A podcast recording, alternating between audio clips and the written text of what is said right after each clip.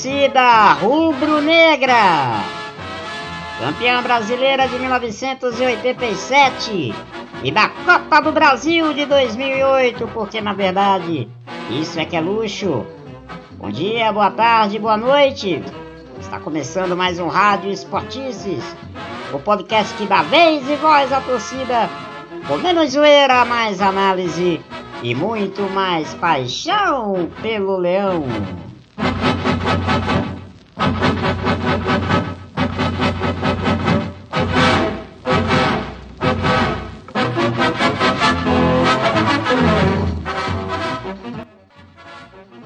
Eu sou Gustavo Militão e aproveito para te convidar para que você siga as redes sociais do Esportices.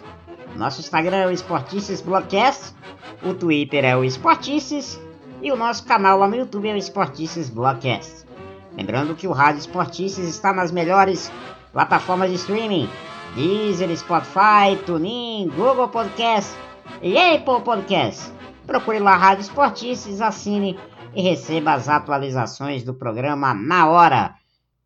Fala torcedor, fala torcedora! Tá começando mais um Rádio Esportices e hoje a gente vai trazer aí as últimas notícias do Leão Vamos falar da derrota na Copa do Nordeste e a preparação para a partida contra a Juazeirense pela Copa do Brasil. Jogo do milhão aí para o esporte. E, claro, também vamos prestar uma homenagem ao Dia Internacional da Mulher a todas as torcedoras rubro-negras com material especial. Então, se prepare, se ajeita aí, porque está começando mais uma Tabelinha Rubro-Negra no Rádio Esportices, o podcast da torcida para a torcida. Tabelinha Rubro-Negra. Fala torcedor, fala torcedora! Tá começando mais uma tabelinha rubro-negra do Rádio Esportices, o podcast da torcida para a torcida. Estamos aqui mais uma vez para falar dos assuntos, para falar das últimas do Leão, eu e Nivaldo Neto também aqui para conversar com a gente. E aí, Nivaldo, tudo certo? Fala, Gustavinho. Prazer estar aqui mais uma vez. Fala, galera. Agradecer a todos aí que estão nos ouvindo. E vamos para mais essa tabelinha, né? Vamos embora, vamos para mais uma tabelinha. Hoje, muitos assuntos aí para a gente comentar nessa tabelinha rubro-negra, né, do Rádio Esportista. Uma semana bastante agitada aí no Esporte Clube do Recife muitas coisas, né? E a gente vai ter que até fazer um resuminho aqui, porque tem muita pauta, tem muito assunto para a gente comentar. Mas vamos começar então falando de Copa do Nordeste, torcedor e torcedora, né? O Esporte Clube do Recife, neste sábado, né, jogou lá no Rei Pelé, em Maceió, enfrentou o CRB pela segunda rodada da competição. E o Leão, infelizmente, não se deu muito bem. Perdeu para o CRB por 2 a 0, partida com os gols lá da equipe alagoana, com os gols marcados pelo Lucão do Break e também pelo jogador Wesley já no finalzinho do segundo tempo. O Lucão do Break fez no último lance do primeiro tempo e o Wesley já nos acréscimos do segundo. O esporte optou em entrar nessa partida, torcedor, com uma escalação diferente do habitual time recheado de jogadores de base, é dessa partida que a gente vai falar agora. É, muitos nomes diferentes, né, Nivaldo? Uma partida que o esporte aproveitou para colocar aí a sua base rubro-negra, mas eu vi muita gente também nas redes sociais contestando essa atitude do esporte, que o esporte não deveria ter feito isso, e sim na quarta-feira, naquele jogo contra o Salgueiro, o qual o esporte acabou perdendo, né, também pela segunda rodada do Campeonato Pernambucano. Mas vamos lá. Vamos falar de, de, dessa escalação aí, Nivaldo, para começar. Pois é, né, Gustavinho? O Sport entrou em campo com dos 11 titulares, oito jogadores oriundos do sub-20, das categorias de base. Muitos fizeram suas estreias pelo profissional, inclusive, né?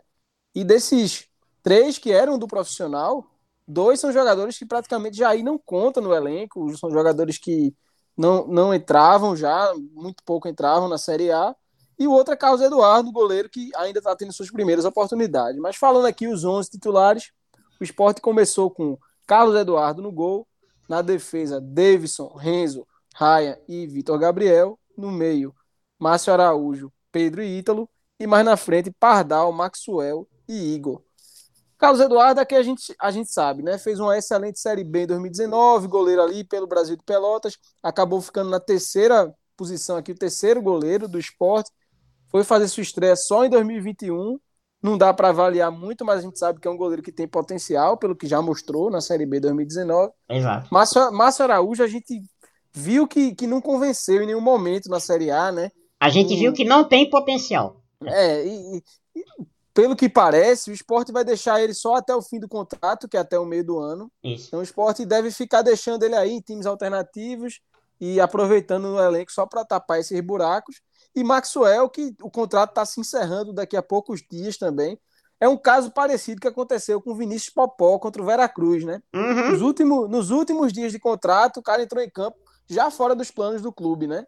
Exato. É uma, E um por, pouco incrível que pare... e por incrível que pareça, fez uma boa partida o Maxwell, né? Um jogador que pouco era usado por Jair, mas entrou na partida e fez, foi um dos melhores em campo, né, nessa partida.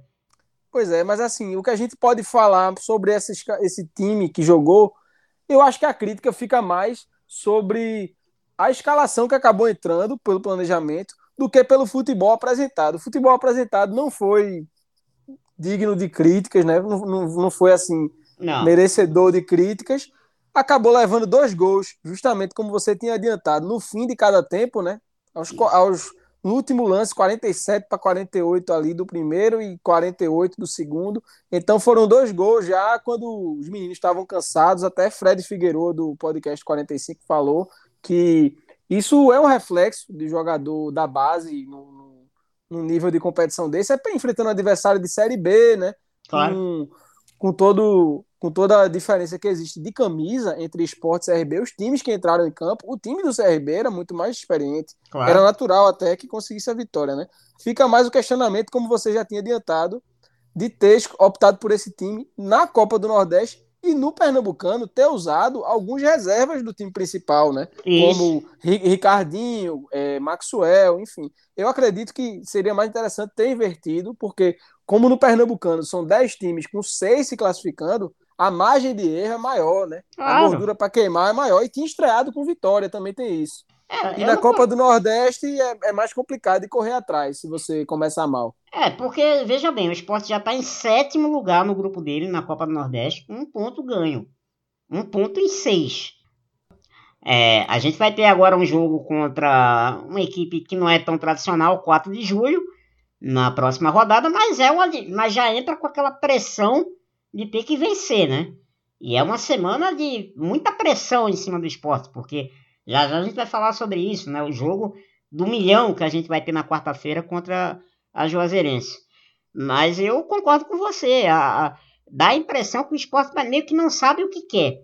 Uma hora diz que o Campeonato Pernambucano vai ser um, um observatório para base. Aí na segunda rodada, o esporte coloca jogadores que poderiam ter jogado ontem. É o caso de Mikael, é o caso de Juba, é o caso de, de, de Gustavo. Ricardinho, Ricardinho, exato. O próprio Maílson, né? Poderia ter jogado a partida de ontem.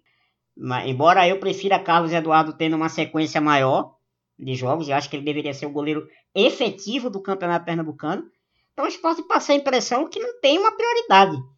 Ah, vamos jogar o que é. o, que, o que, infelizmente, lembra um pouco o que aconteceu em 2020, né? Exatamente, exatamente. Em 2020 foi aquela confusão, né? Faz um discurso, não, o Campeonato Pernambucano nós vamos dar é, espaço para a base. Acho que não durou três rodadas esse discurso, né? Na terceira rodada já estava o time principal em campo. Então, não dá para entender isso que o esporte quer. Mas enfim, resultado tá aí. O esporte segue sem vencer na Copa do Nordeste. Agora, ô Nivaldo, eu fiquei curioso com uma coisa que eu vi no seu Twitter. É, não que eu esteja stalkeando o seu Twitter, mas por coincidência eu vi. É, que você, logo depois do resultado do jogo do Santa Cruz, que jogou contra o ABC, né, pela segunda rodada, você meio que fez uma crítica à, à torcida do esporte. Né? Uma crítica a. Não a, a torcida, mas a postura da torcida do esporte por ter meio que feito brincadeira com a derrota do, do, do Santa Cruz. Você disse que essa derrota do Santa Cruz era ruim para o esporte. E a derrota do esporte tinha sido ruim para o Santa Cruz. Então agora eu vou dar a chance de você se explicar. O que foi que você colocou ali no, no, no Twitter, ali, no seu Twitter? Na verdade é muito simples, né? Porque o regulamento da Copa do Nordeste são dois grupos e cada time enfrenta os adversários do outro grupo. Então, isso tem vantagens e desvantagens. Para mim, as principais vantagens. Cada time joga oito vezes, então são oito em casa e oito, quatro. quatro em casa e quatro, quatro em casa e quatro fora, então não tem aquela, aquele desnível, né? Se fossem dentro do próprio grupo, sete jogos, você alguns times jogariam quatro em casa e outros isso, apenas três. Isso. E também não teria como fazer ida e volta com 14 datas, né? Não teria calendário para isso. Então eu acho bom isso de cruzar com outro grupo, porque fica um número justo, quatro jogos em casa e quatro jogos fora para todos. Outra vantagem é que força os clássicos, fica um time de cada estado em cada grupo, né? Menos no caso do Pernambuco são três, mas acaba ficando Esporte e Santa, um em cada grupo, então vai ter o clássico de toda forma. Uhum. E tem, mas, tem, mas tem algumas desvantagens que são como você não enfrenta os seus próprios concorrentes, os times que estão disputando a classificação com você, você tem que torcer para os times do grupo contrário ganharem dos seus adversários. Então, o que, é que acontece? Se o CRB ganha do esporte, é ruim para o Santa, porque o Santa disputa a vaga com o CRB. Uhum. E se o, se o ABC ganha do, do Santa, é ruim para o esporte, porque o ABC disputa a posição com o esporte também, pela classificação. Para você ter uma ideia, ano passado, o esporte se classificou em quarto lugar do grupo A com 10 pontos. Mas o Náutico foi quinto lugar do grupo D com 11 pontos. Ou seja, você pode se classificar com mais ou menos pontos dependendo do desempenho do grupo. Então, quanto mais pontos o outro grupo fizer, melhor, porque diminui a pontuação do seu próprio grupo. Então, foi isso que eu quis dizer. E para você, só para ilustrar que pode ser ainda pior, em 2019, que foi a primeira vez que esse regulamento foi aplicado, o Vitória se classificou em quarto do grupo dele com sete pontos, enquanto Confiança com oito pontos, foi lanterna do grupo dele. Ou seja, o oitavo de um grupo teve oito e o quarto de, de outro grupo teve sete. Então, como você não tem confronto direto, o negócio é torcer para quem é do outro grupo. Então, teria sido interessante para o esporte o Santa ganhar do ABC, como teria sido interessante para o Santa o esporte ganhar do CRB.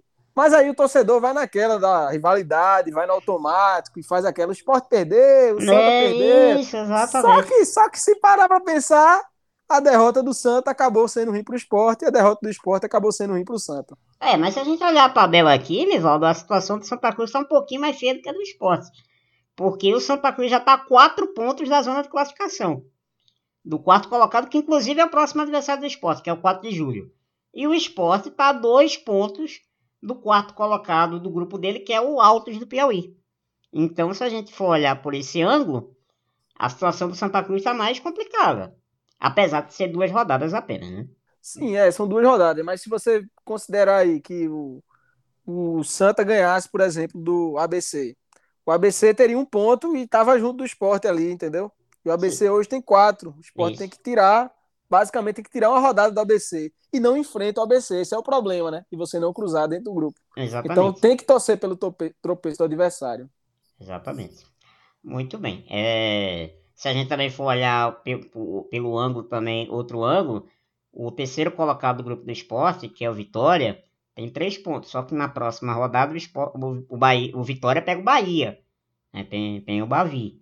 Então, então aí o, o, torcedor do esporte tem que ser Bahia desde criancinha. Exatamente. o Bahia está com quatro pontos lá no grupo do Santa Cruz. E o único invicto até aqui da Copa do Nordeste é o Fortaleza que está no grupo.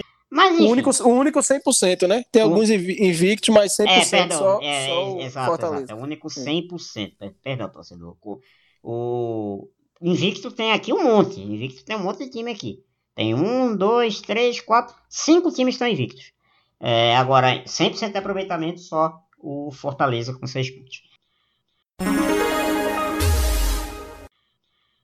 Mas enfim, vamos deixar agora a Copa do Nordeste de lado, né? Vamos falar agora do que importa. Do que importa para a temporada rubro-negra.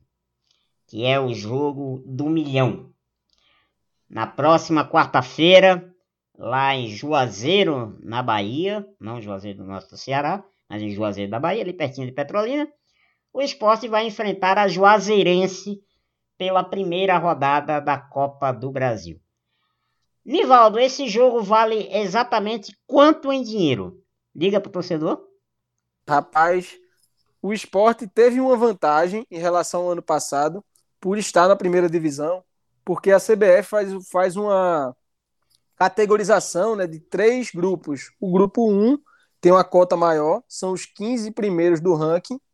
O grupo 2 são aqueles times que não estão entre os 15 primeiros do ranking, mas estão na Série A, que é o caso do esporte, e outros também, como Fortaleza, América Mineiro, Atlético Goianiense.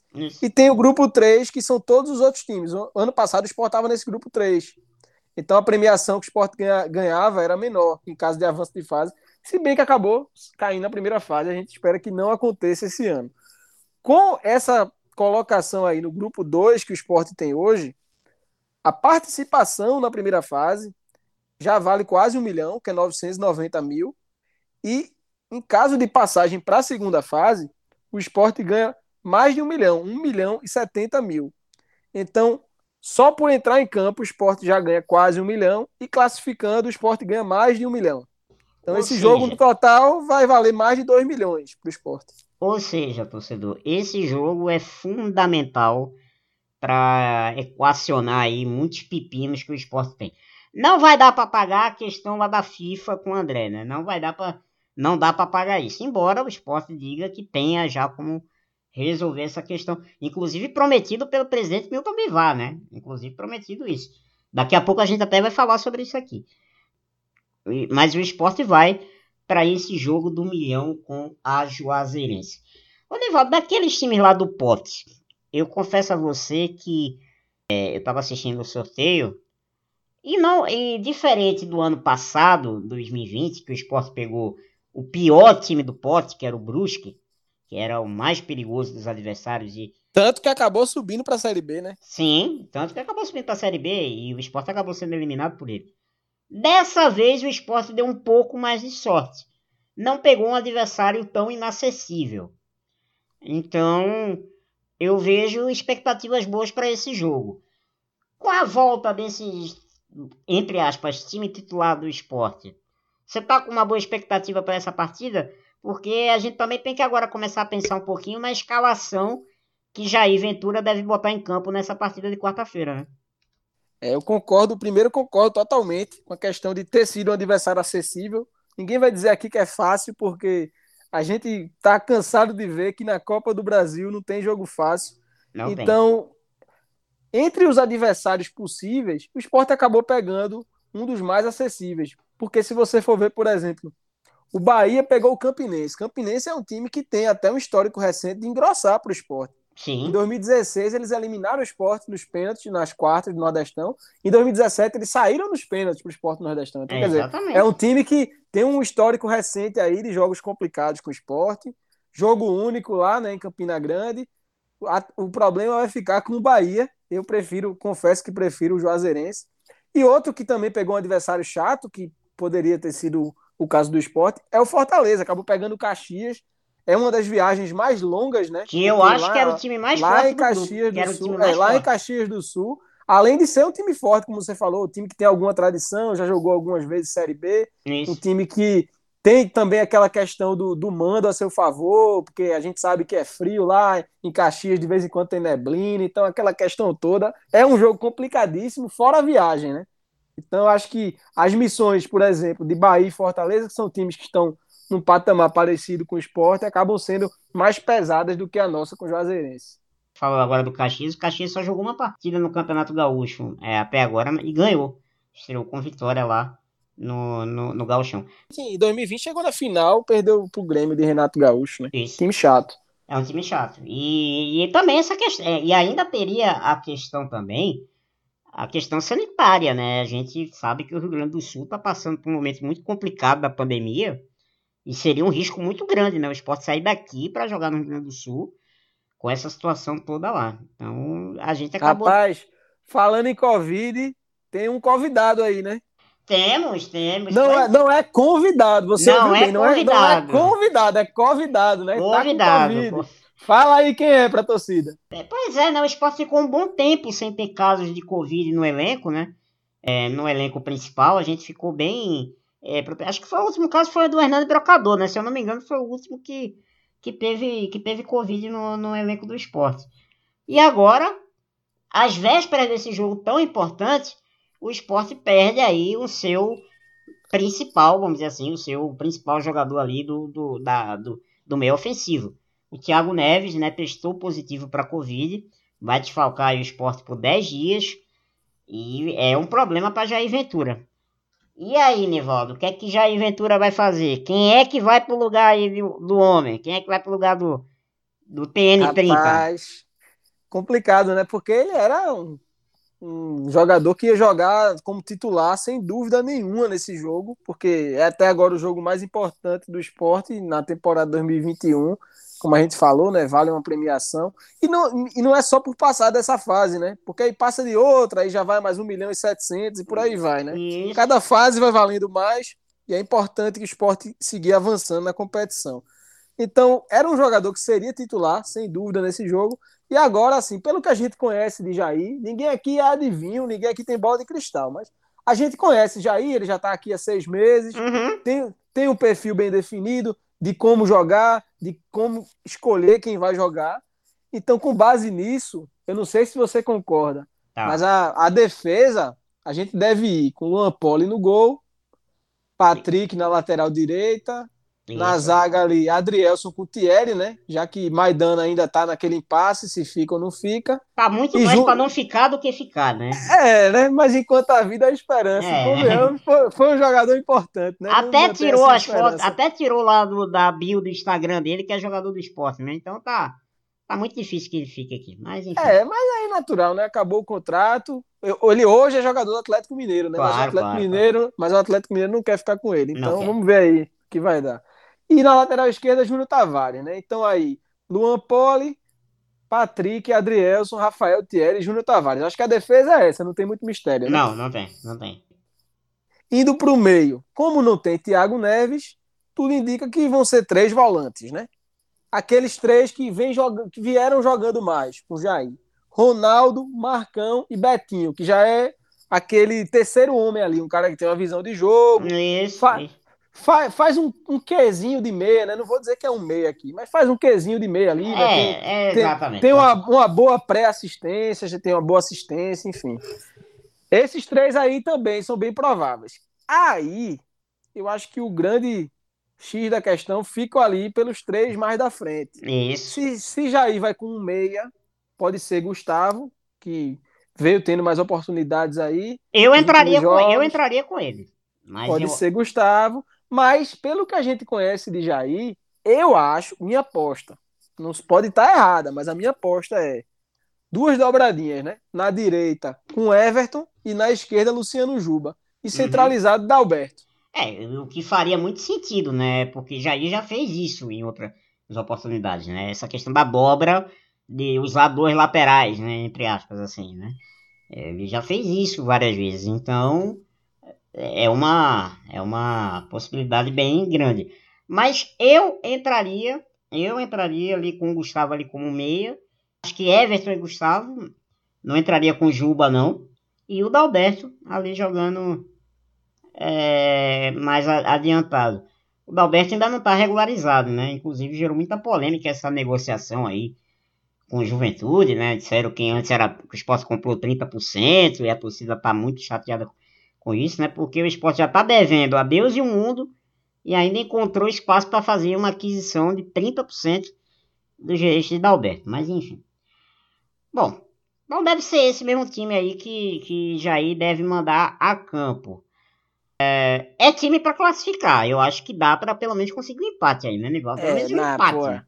Tem que empatar, né? Até porque o tem que empatar não, né? Tem que no mínimo empatar. Não mínimo, aqui dizendo, não tô dizendo aqui que tem que entrar com a bunda na parede não. Tem que tentar jogar, mas se acontecer aqueles 30 do segundo tempo ali, ah, já pode ter mais precaução e tal. Mas eu acho que é um jogo que o esporte entra bem mais favorito do que contra o Brusque, como você já tinha adiantado. Assim... Até porque esse Juazeirense, no último jogo do Campeonato Baiano, agora no domingo, perdeu em casa de 3 a 1 para o Atlético de Alagoinhas. Então é um time que não está com essa força toda, né? Como o Brusque estava, por exemplo, em 2020. É, apesar, de, tá, né? estar tá bem no Campeonato Baiano, né? É o terceiro colocado com seis pontos. Jogou três partidas, né? Mas está ali, é, tá na terceira posição, mas vem, como você disse, de uma derrota, né? Perdeu aí na última partida para o Atlético de Alagoinhas. Ver o que vem por aí. É um jogo, eu acho que o esporte tem que entrar sabendo o que quer é, tem que se impor mesmo. O esporte é time de primeira divisão. A Juazeirense está na série. Série D, né? Então, o esporte né, vai ter que passar aí. Tem que passar, Léo. Tem que passar por esse confronto.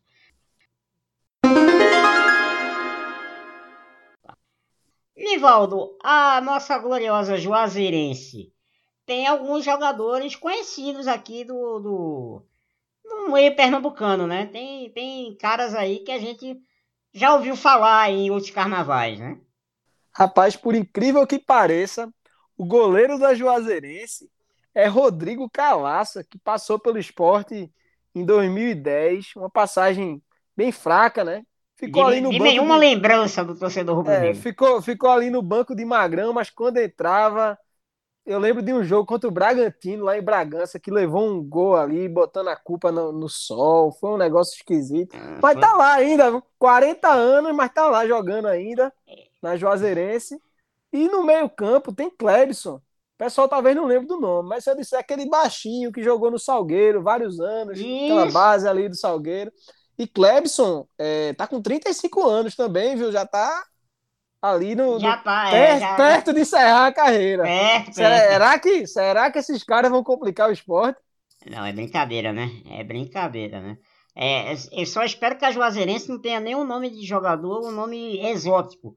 O esporte Rapaz, agora leva porque nome... é Lucão do Break fez gol, né? Lucão do Break, pois é, já, já, já batemos a cota de 2021, né? Né, Lucão do Break e teve a lei do ex, né? De Wesley também. Wesley. Meu Deus do céu. Que eu, eu não, não gosto de pegar pesado com jogador, não, mas aquele ali é difícil, porque ele protagonizou uma das cenas que mais me irritaram em, em 30 anos de vida, que foi ser substituído no primeiro tempo e sair andando, velho. Ah, só pra irritar a torcida na ilha. Sim. Aquele ali, meu amigo, uma das leva heranças daquele de cara, Luxemburgo, né? Deixou leva aqui, gol daquele cara é brincadeira. Deixou aqui essa, essa pérola aqui, né, pra gente aqui. E já que a gente tá falando de nomes exóticos, né?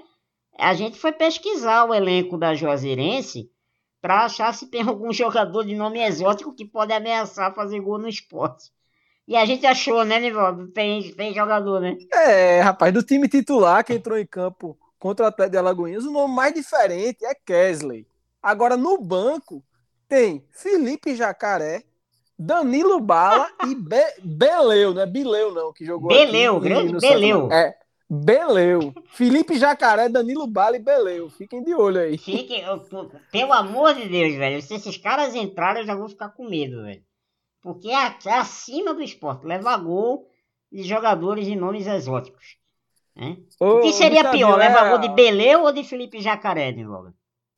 Rapaz, de Jacaré o esporte levou contra o Ceará aqui, né? Que foi 3x2 na estreia do levou, Levou, Jacaré, verdade. Jacaré. Vitor Jacaré entrou e fez um gol, né? Então eu acho que Beleu seria mais diferente, né? Seria, Beleu um, seria, é, Beleu seria uma novidade aí pro cartel. Que não aconteça, que não aconteça. Vou bater até na madeira aqui. Ô, Gustavinho, falando sobre a Juazeirense, um pouco time pouco conhecido do, dos pernambucanos, é um time recente, novo, fundado em 2006, tem um apelido, né? Cancão de fogo. Aí, conta aí. Cancão é, de fogo. Tem que respeitar. E o cancão, torcedor, para que você não sabe o cancão de fogo, cancão ele é um, uma ave, né? Uma ave muito característica aqui do Nordeste, né? Que é também conhecida como quem né? E é chamada a voz da caatinga, né? Pelo, pelo barulho, né? Pelo barulho do canto dele, é conhecido como a voz da caatinga. E tá no escudo da Juazeirense, né? Um escudo bem exótico. Quem quiser pesquisar aí, tem, tem um rio, tem uma árvore, tem uma bola, é? tem o um cancão e atrás tem. Eu não sei se é uma lua vermelha ou se é uma bola de fogo. Deve fica ser aí. referência fica, ao sol mesmo. Fica é. no ar, fica no ar. Fica aí. no ar, fica no ar. Então, vai ser o duelo do leão contra o cancão de fogo.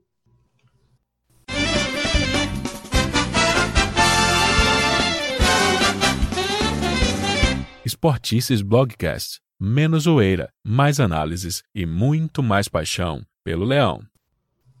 É, torcedor, torcedora, na última sexta-feira, dia 5, estava marcada a eleição para o executivo do Esporte Clube do Recife, né? Estava a eleição para presidente, que tão esperada aí pela torcida, estava programada para acontecer na última sexta-feira. Estava.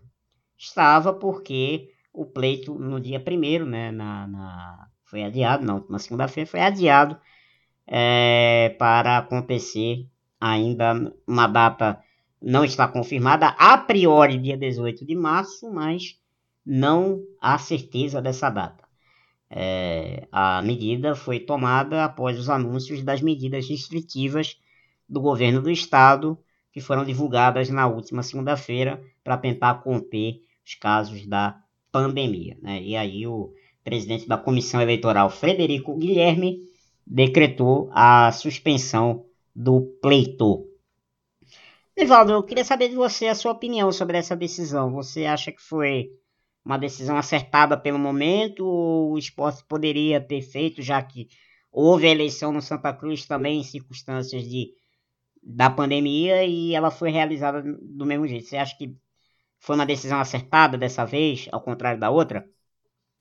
Rapaz, me parece que dessa vez foi por força do, do decreto do governador, né? Não poderia acontecer. Na primeira vez que foi adiada, eu não concordo, não, mas dessa eu acho que não tinha muito o que fazer, era uma determinação que veio de cima do governador Isso. e coube ao clube apenas acatar, né?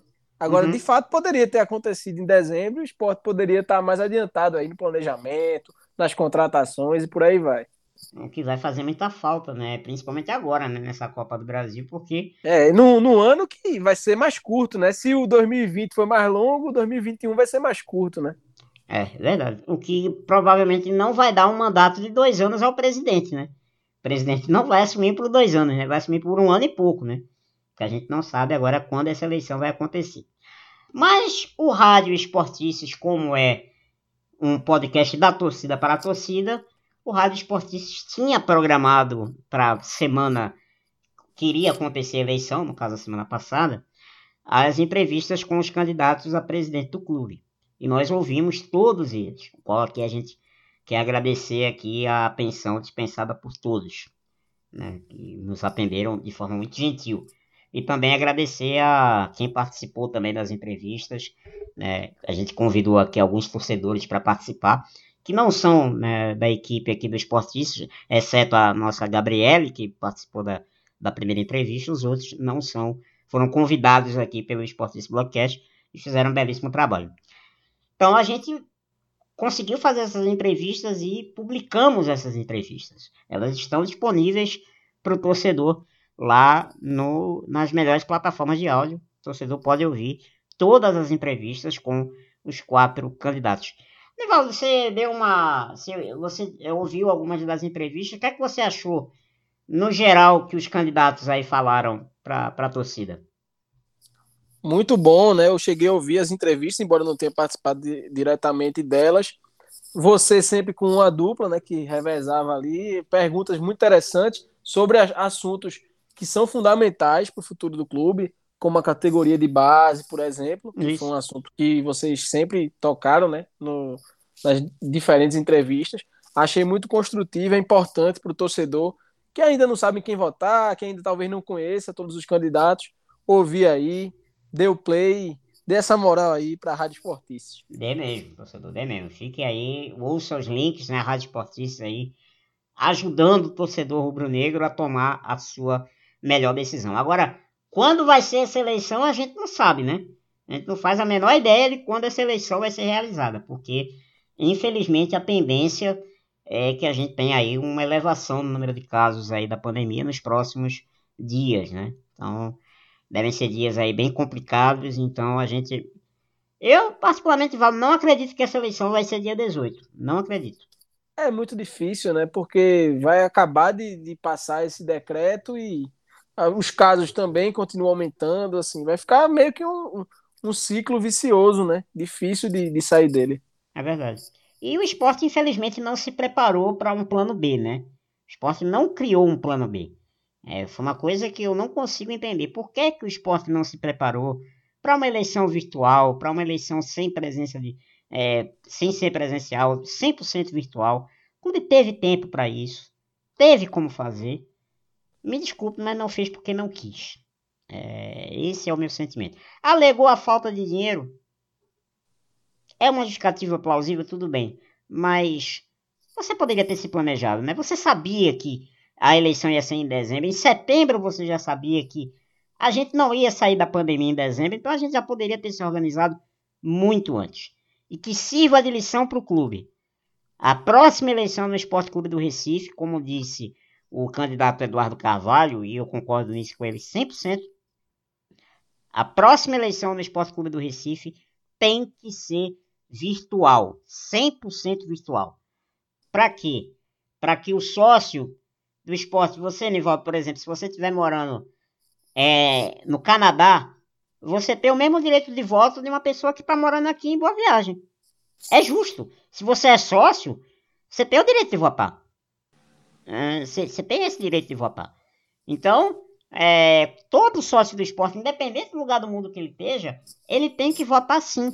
Ele tem que participar do, da, da discussão, da, do, do dia a dia do clube. Então.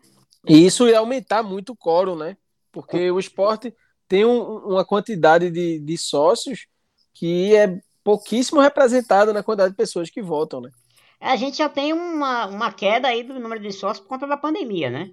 Provavelmente na eleição a gente teria o quê? Um quórum baixíssimo. E, sei lá, mil, dois mil sócios no máximo. Quer dizer, não é, seria nem perto da, da quantidade de sócios que a gente tem. Então, pois é, né? É. Então é isso, torcedor. Eleições adiadas, sabe lá para quando, e vamos ver o que vai acontecer daqui para frente. Entrevista. Pois é, torcedor e principalmente torcedora rubro-negra. O Rádio Esportices não poderia deixar passar batido dia 8 de março, Dia Internacional da Mulher.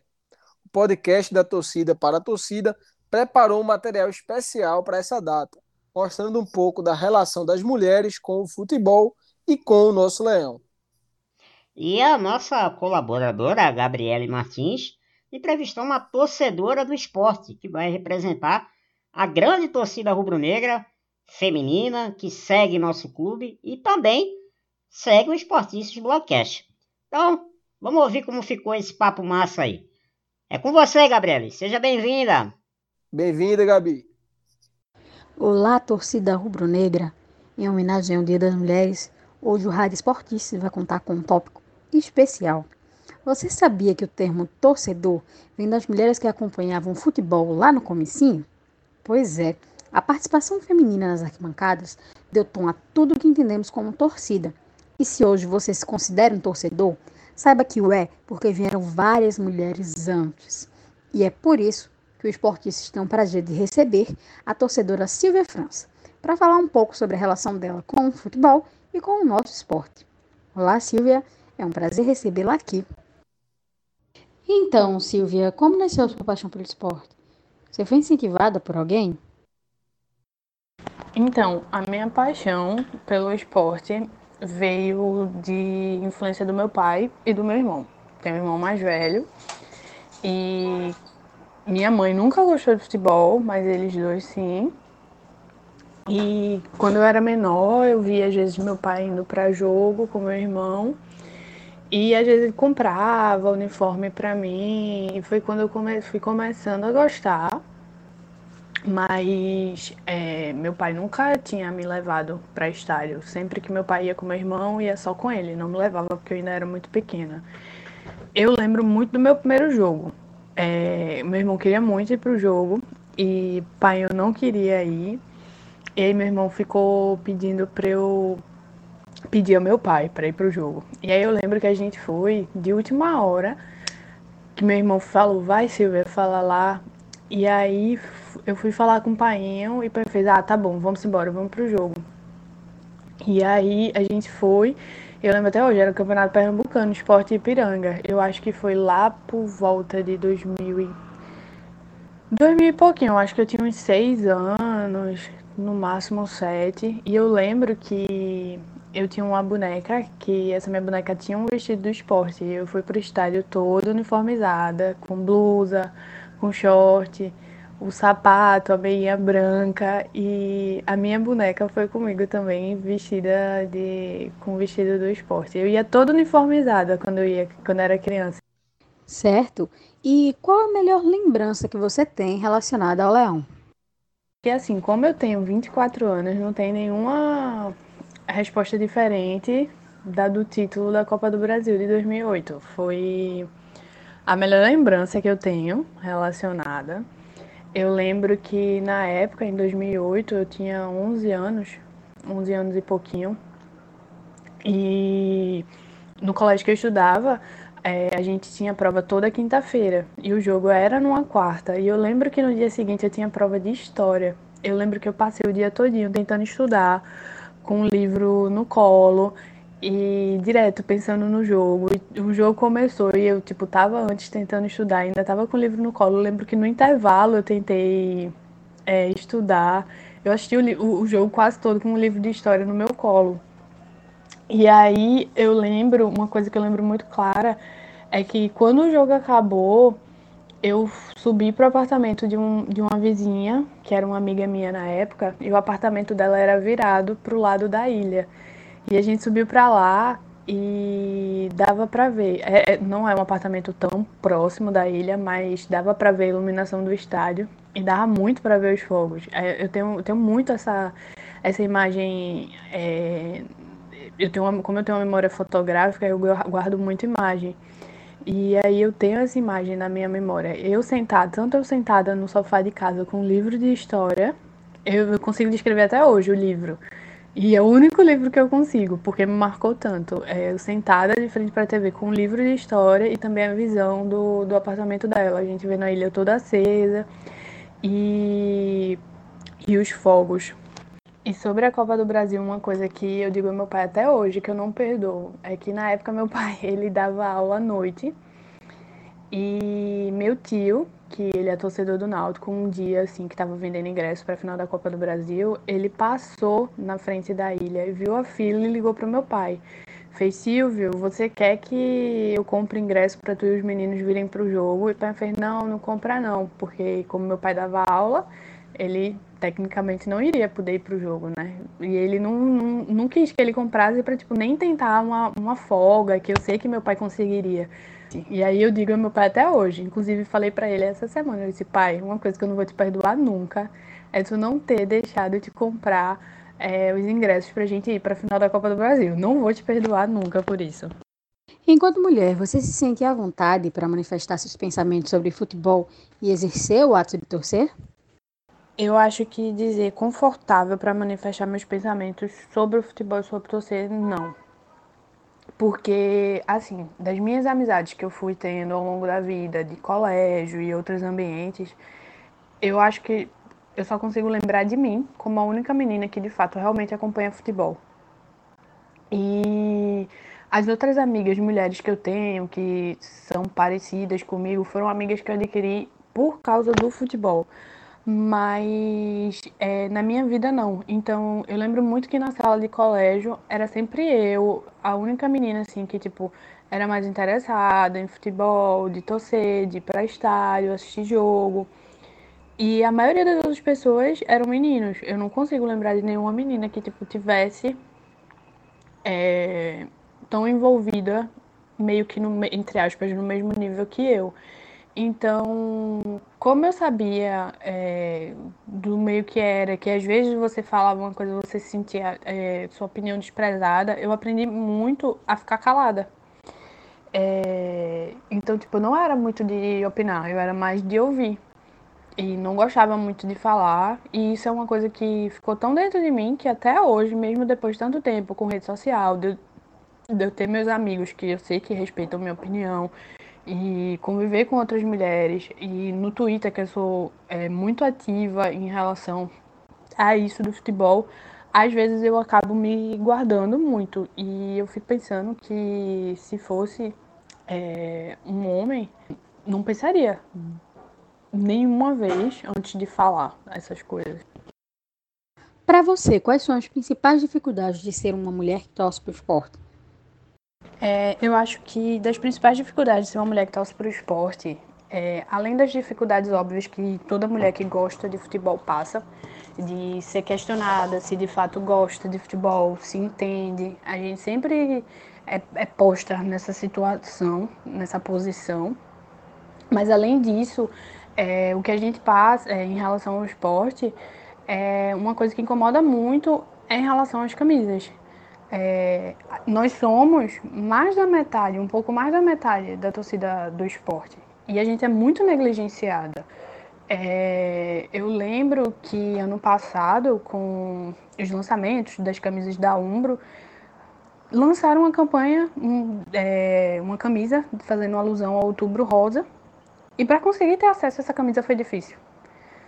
E disseram que foi porque tiveram foram poucas que foram fabricadas, mas fica questionando, por que fabricaram pouco, poucas? Se a torcida do esporte é uma torcida que compra muito camisa e a torcida do esporte é uma torcida que tem muita mulher. E aí, em relação a outros padrões também, eu lembro que ano passado eu comprei o segundo padrão, o padrão branco, e a gente não tem acesso à informação, porque só depois que eu comprei foi que eu descobri que o escudo da camisa era um escudo silcado. Eu não gosto de camisa com escudo silcado, eu acho uma coisa muito frágil. Eu gosto de camisas que tenham o escudo bordado ou aquele escudo de emborrachadozinho, o outro, opção da Umbro, que eu não sei o nome. E a gente questionou no dia do lançamento várias vezes no Twitter e a gente não tem é, ninguém para estar tá amparando a gente. O diretor de marketing, que era para ser responsável sobre isso, ele tem uma conta fechada no Twitter. E quem segue consegue tirar print e mandar para outras pessoas, mas isso era uma coisa que é, eu, eu acho que ele está em todo o direito dele de ter a conta dele trancada, porque esse é um perfil pessoal dele, mas essas coisas não vêm sem esclarecidas pra gente no Twitter do clube. A gente muitas vezes fica perdido em relação a essas coisas. Eu acho que falta muita informação e falta é um descaso com a gente muito grande. E isso, óbvio, sem falar das questões dos banheiros é... no estádio, porque eu vou para estádio desde criança, apesar de eu antigamente não ir com tanta frequência. E você chega é... no estádio, você não quer ir no banheiro. Se você sente vontade de ir no banheiro, você, entre aspas, está lascada. Você sabe que, tipo assim, na ilha tem o extra mais perto, que tem um banheiro melhor, então a gente ainda tem, entre aspas, esse privilégiozinho. Mas se você precisar ir dentro de um banheiro na ilha, pelo amor de Deus, tipo, a ilha tá, tá bem mal cuidada e em relação a isso, eu nunca tive coragem de usar um banheiro lá, na ilha. É umas coisas assim que faltam. E aí você vai ver no banheiro da sede, tem umas, tem umas iniciativas muito legais das meninas do Ela e o Esporte que de levar absorvente, porque às vezes acontece de você ser pega desprevenida e deixar lá. Isso é uma coisa que foi, teve que ser pensada pelas torcedoras, mas isso poderia muito bem ter sido pensado pela direção do clube. E aí é outra coisa, que dentro do clube faltam mulheres. São poucas as mulheres que a gente vê em, trabalhando em direção, tomando decisões. São sempre homens, são sempre os mesmos homens e são sempre as pessoas que já estão dentro do clube há sei lá quanto tempo e que acham que são donos do clube e não pensam na gente. A gente é muito negligenciada, a gente é muito esquecida. E obviamente outra coisa também que é muito complicado é quando você é mulher para você ir ao estádio. Isso aqui eu não falo só do esporte, eu falo de você ser torcedora no geral, porque por ser um ambiente é, predominantemente masculino, você muitas é muito difícil uma mulher se sentir confortável de ir sozinha para o estádio. Quando eu é, até recente, até 2017, eu só ia para estádio ou com meu pai ou com meu irmão. E eu dependia muito dos horários dele, da disponibilidade, da disponibilidade dos dois para poder ir. Então eu não ia quanto que, o quanto que eu gostaria de ir. Eu passei a frequentar estádio sem eles em 2018, quando comecei a estagiar, que eu paguei minha, minha anuidade de sócia. E eu passei aí com um amigo, e depois eu passei aí com outros amigos. E aí você se sente confortável. Mas mesmo assim, você indo, ainda tem aquele percalço de quando eu ia é, sozinha, eu, ia, eu conseguia ir de ônibus, mas na volta eu não voltava de ônibus porque eu achava perigoso. Então, tipo, eu tinha que depender de ter um dinheiro maior para poder conseguir voltar é, num carro de aplicativo, porque você não se sente segura. Então, eu acho que assim, para você ser torcedor hoje em dia, já é difícil. E quando você é torcedora mulher, é mais difícil ainda. Você tem que é, passar por cima de muita coisa. E o que você acha que precisa ser feito para que as torcedoras sejam respeitadas e valorizadas? E eu, o que eu acho que a gente precisa ser, o que precisa ser feito para que a gente seja respeitada e valorizada é darem espaço de verdade para gente. Não espaço só quando interessa, no Dia das Mulheres ou no Dia das Mães. A gente precisa ser respeitado o ano inteiro. E o pouco espaço que a gente tem hoje em dia é porque a gente vai, chega e tenta na marra e e vai atrás desse espaço. Mas falta também que o espaço seja dado para a gente. É, eu lembro muito bem que agora, agora na pandemia a gente tem uma torcida feminina massa que faz umas ações massas, que é o Elas e o Esporte. E eu lembro muito que na pandemia, com os jogos de portões fechados, as torcidas estavam botando faixas dentro da ilha. E as meninas foram botar a faixa delas lá dentro da ilha e foram barradas por outra outra torcida simplesmente tiraram a faixa delas e botaram no lugar lá, não queriam deixar onde elas queriam colocar. E eles estavam com um espaço do caramba. E aí, tipo, é essa falta de, de ver a gente como torcedora de fato, sabe? E não só como alguém que, ah, finge gostar de futebol. Porque ainda tem muito isso, né? Ah, não, mulher finge que gosta de futebol pra agradar homem. Mulher só gosta de futebol pra ver os jogadores. Tipo, eu acho que falta, é, e aí eu acho que falta é, iniciativa do clube, de fato, de dar espaço para gente, de, de pensar em políticas voltadas para gente, de ter mulheres lá dentro que pensem em políticas voltadas para as mulheres, porque assim, por mais que um homem tente, ele nunca vai entender direito o que é que a gente passa.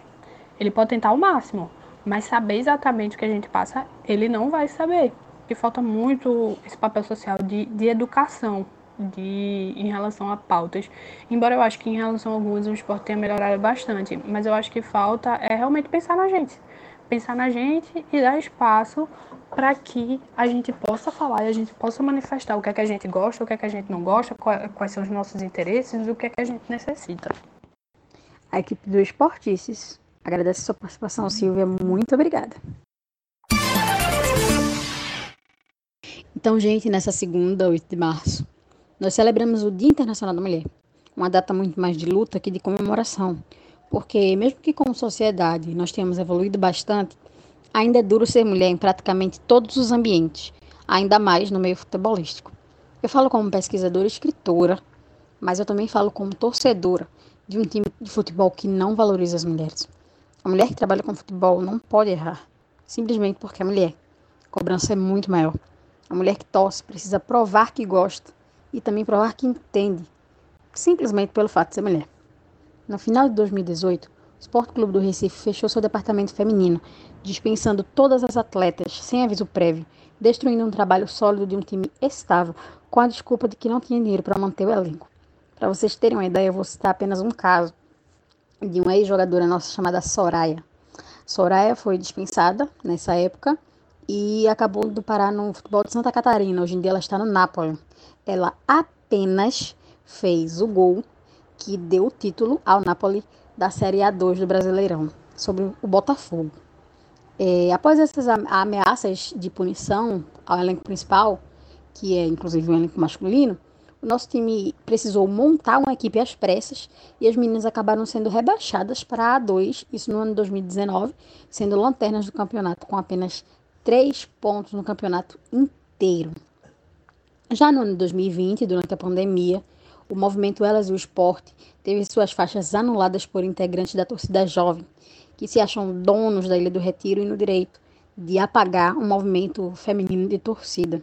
Também nesse ano a gente acompanhou o sofrimento de uma série de torcedoras do esporte à procura de camisas de qualidade, A gente via que é, informações não batiam, eram lançadas camisas e quando as pessoas iam comprar viam que era uma versão diferente, com a qualidade inferior.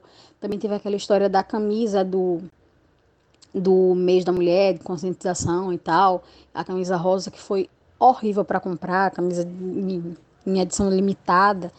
É, tudo isso, né, é um, é um reforço direto, assim, dizendo pra gente que a torcida feminina sofre demais.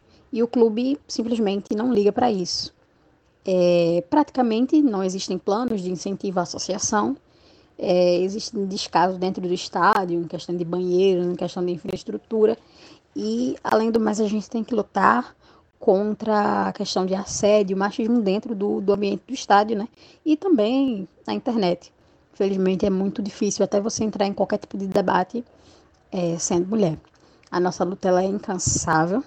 Nesse dia eu reafirmo que o futebol ele é e ele deve continuar sendo um ambiente plural, porque ele é um esporte que reflete o social, ele reflete é, o mundo aqui fora, né? E por esse motivo, por refletir o social, por ser um ambiente plural, o futebol também é lugar de mulher. Valeu, Gabi, valeu, Silvia, muito obrigado pela participação de vocês aqui no Rádio Esportistas, um material realmente muito importante e que causa muita reflexão para a torcida, não só para a torcida feminina, mas também para a torcida masculina do esporte. Esse, esse material aí que o Rádio Esportistas preparou com muito carinho aí para todas as mulheres rubro-negras nessa data super importante, né, Nivaldo? A nossa torcida feminina cada vez crescendo mais aí, cada vez aumentando de tamanho e se tornando parte significativa aí dentro do clube, né, Nivaldo? Com certeza. Eu vou até aproveitar para fazer um jabazinho do Passa. canal do YouTube do Esporte Números, que tem até uma entrevista com você lá. Eu entrevistei lá Viviane, que é uma das fundadoras do movimento Elas e o Esporte, né? Um movimento que representa muito a torcida rubro-negra.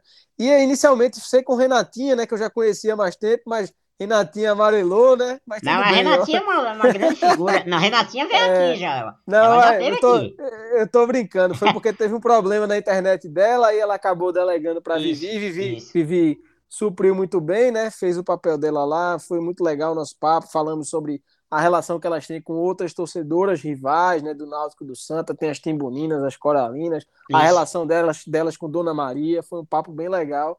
Então a gente percebe que é assim, o público feminino é veio para ficar nos estádios cada vez mais. Desde quando eu comecei a ir para futebol, para jogo de futebol ali no, no fim dos anos 90, eu vi algumas mulheres, mas ainda eram poucas, né? O pessoal sempre olhava assim com, com estranheza, mas hoje não, hoje tem bastante público feminino nos estádios, muitas vezes até meio a meio. Isso. E é um, um movimento sem volta, e ainda bem que é, que é um movimento sem volta. Ainda bem que é um movimento sem volta. Não só a presença da mulher dentro da arqui, na arquibancada, que é muito importante, mas também o futebol feminino, que daqui a pouco a gente vai falar, inclusive, sobre é, o futebol feminino do esporte, né? Que é um, um departamento que a gente espera que a, a próxima gestão do clube olhe com mais carinho, né? Porque as meninas precisam e, e a gente precisa ter um time para voltar à primeira divisão. O esporte já teve um time na primeira divisão, caiu e agora vai ter aí, vai ter que remar para voltar. Mas é muito importante a gente realmente ter as meninas presentes na arquibancada, levando lá a sua, a, a, o seu incentivo, né? Da mesma maneira que o homem, né? E tem que ser respeitado de, de, entrando no clube dentro e fora da arquibancada. E é isso que o Rádio Esportistas prega e pode ter certeza, a gente vai dar muito espaço é, não só para o futebol feminino, mas também para outras atividades femininas dentro do clube, outros esportes Rapaz, quer, quer alguém que represente mais o esporte na sua torcida do que Dona Maria? Pois é, cara, a gente tem uma. Dona Maria é, um, é uma entidade viva do esporte, né? É, merece todas as nossas homenagens, né? Então, um clube que tem Dona Maria José como uma das suas torcedoras símbolo, tem que dar espaço muito, sim, para a mulher dentro do clube, não é só na arquibancada, não, é também na vida política do clube também. A gente quer ver as meninas no conselho, lá debatendo, dando suas ideias, né? Isso é muito importante. Então, fica aqui a nossa mensagem do Rádio Esportistas para todas as mulheres. é, pelo Dia Internacional da Mulher. A gente sabe que ainda elas têm muitas lutas ainda, muitas dificuldades ainda no mercado de trabalho, na própria sociedade mesmo, né? A mulher realmente ainda tem muita coisa difícil ainda para superar, mas com garra e com determinação elas estão superando, então botando aí a, a, a cara mesmo e, e, fazendo até um trabalho muito melhor do que muito homem por aí, né, Nivaldo? Em muitos, em muitos campos, né? Sem dúvida. Pois é. Salve todas as mulheres, um grande parabéns para todas, principalmente para as rubro-negras. Parabéns, parabéns, meninas, parabéns. O dia é seu, claro, dia, interna... dia da mulher é todo dia, né? Mas esse dia é um dia de reflexão, um dia de homenagens, sem dúvida nenhuma.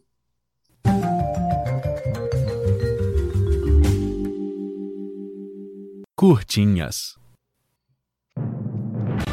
E por conta de um calote do esporte, junto ao Sporting de Portugal, de 907.500 euros, aproximadamente 6 milhões de reais, na compra do atacante André em 2017, o esporte foi punido pela FIFA e está impedido de registrar novas contratações no BID da CBF.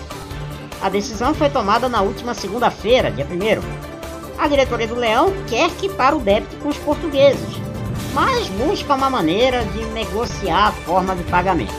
Porém, segundo o presidente Milton Bivar, em entrevista aqui no Rádio Esportistas, os portugueses estão, abre aspas, irredutíveis e muito chateados. Fecha aspas. Caso a dívida não seja paga, o Sporting irá pedir à FIFA a dedução de pontos do Leão em competições nacionais. No caso, o Brasileirão. Bronca. No domingo, dia 7 de março, o Sport venceu o Náutico por 2 a 0 pelo Campeonato Pernambucano Feminino no Estádio dos Aflitos. Vale dizer que essa ainda é a edição 2020 da competição. Os gols das Leoas foram marcados por Thaís e Mirelle, que, por sinal, fez um golaço. O esporte tirou a invencibilidade do Náutico na competição. Bacana. Tá aí as curtinhas do Leão. E pra gente fechar aqui o nosso Rádio Esportices, né? Vamos mandar aí abraços pra nossa torcida, pra torcida rubro-negra. Como hoje é Dia Internacional da Mulher, a gente tem que mandar abraço pra mulher, né, Nivaldo? Então vamos mandar aí abraço aí pra, pra torcida feminina do clube. Vou mandar um abraço aqui especial para a torcida feminina e para minhas amigas do Elas e o Esporte, né? Que tem algum contato comigo aí, Renatinha, Vivi, um movimento muito importante e que surjam outros também, né? Que cada vez mais mulheres possam ir aos estádios. Um abraço a todas elas. Com certeza, um abraço aí, força, né? E vamos torcer aí para que a torcida aumente mais e mais, né? Que mais e mais meninas aí cheguem, né? Para reforçar aí a torcida feminina do Leão, que já é muito ativa, já é muito participativa e pode ser ainda mais dentro do clube.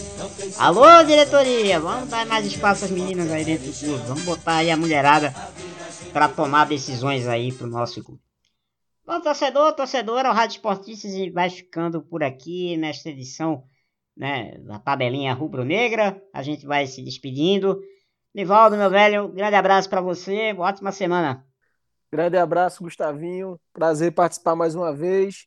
E vamos ficar ligados aí no jogo de quarta. Vale Tô... muito pro esporte. Vale muito, vale muito. Quarta-feira é jogo, mobilização total, viu, torcedor? Vamos aí fazer pensamento positivo. A gente de longe, né? Infelizmente não vai poder ter torcida lá em Juazeiro, mas vamos de longe mandar muita energia aí para o esporte voltar aí com essa classificação. Lembrando que se o esporte passar pela Juazeirense, ele enfrenta ou Castanhal do Pará ou Volta Redonda do Rio de Janeiro. E o jogo é aqui na ilha.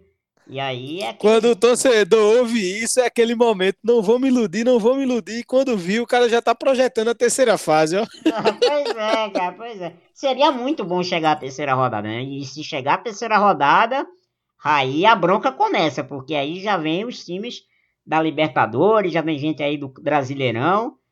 Aí a bronca aumenta de tamanho, mas é isso, torcedor e torcedora. O Rádio Esportistas vai ficando por aqui.